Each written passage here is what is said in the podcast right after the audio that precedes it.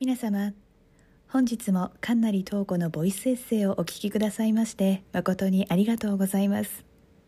短い時間ではございますがどうぞごゆっくりお楽しみください。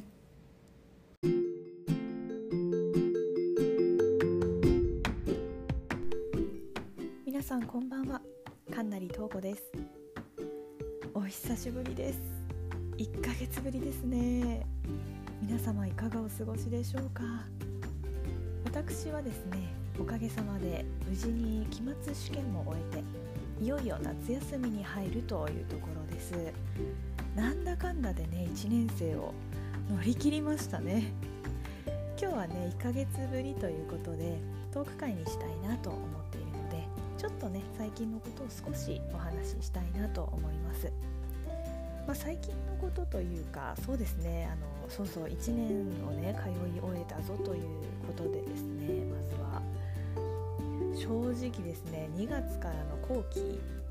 は前期よりももっと大変で自分の力不足にこう涙がこぼれた日もあってですね改めて大学を卒業した人ってすごいなって思いましたね。課題の量もそうですけど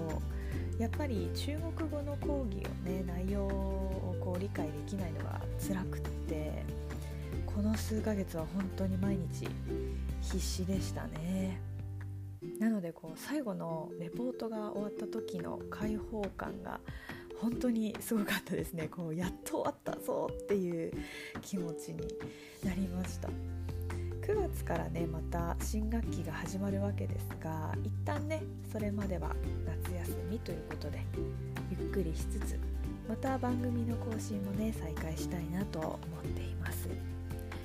以前ねお話ししていた Twitter 解説や番組の内容に関することもあのちょっとねやっぱり会期中はなかなか毎日精一杯であまりこうしっかり考える時間を取れなかったのでこの夏休み期間中にねしっかり考えて、えっと、方向性をね決めていきたいなと思ってますのでまた決まり次第お知らせさせてください。はい、えー、日本もね梅雨に入ったということで夏を迎える準備がね始まっているような感じですね。梅雨の季節もちょっとした不調が出やすかったりするので皆様どうぞご自愛ください。ちょっとね短いですが今日はこの辺にしようかなと思います。久しぶりにねお聴きくださってありがとうございました。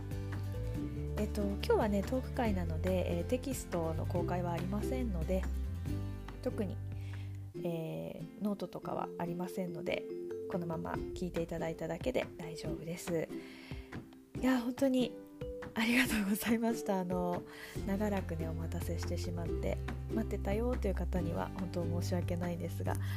やっと再開できるような環境になって,、ま、なってきたのでまた次回しっかりエッセイ読ませていただきたいなと思います。というわけで、えー、皆様また次回この番組でお会いしましょう。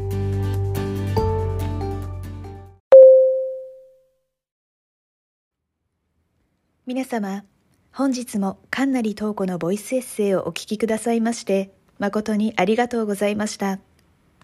お仕事や学業、家事、育児など、お忙しい日々をお過ごしのことと存じます。皆様、体調など崩されませんよう、どうぞご自愛ください。本日は誠にありがとうございました。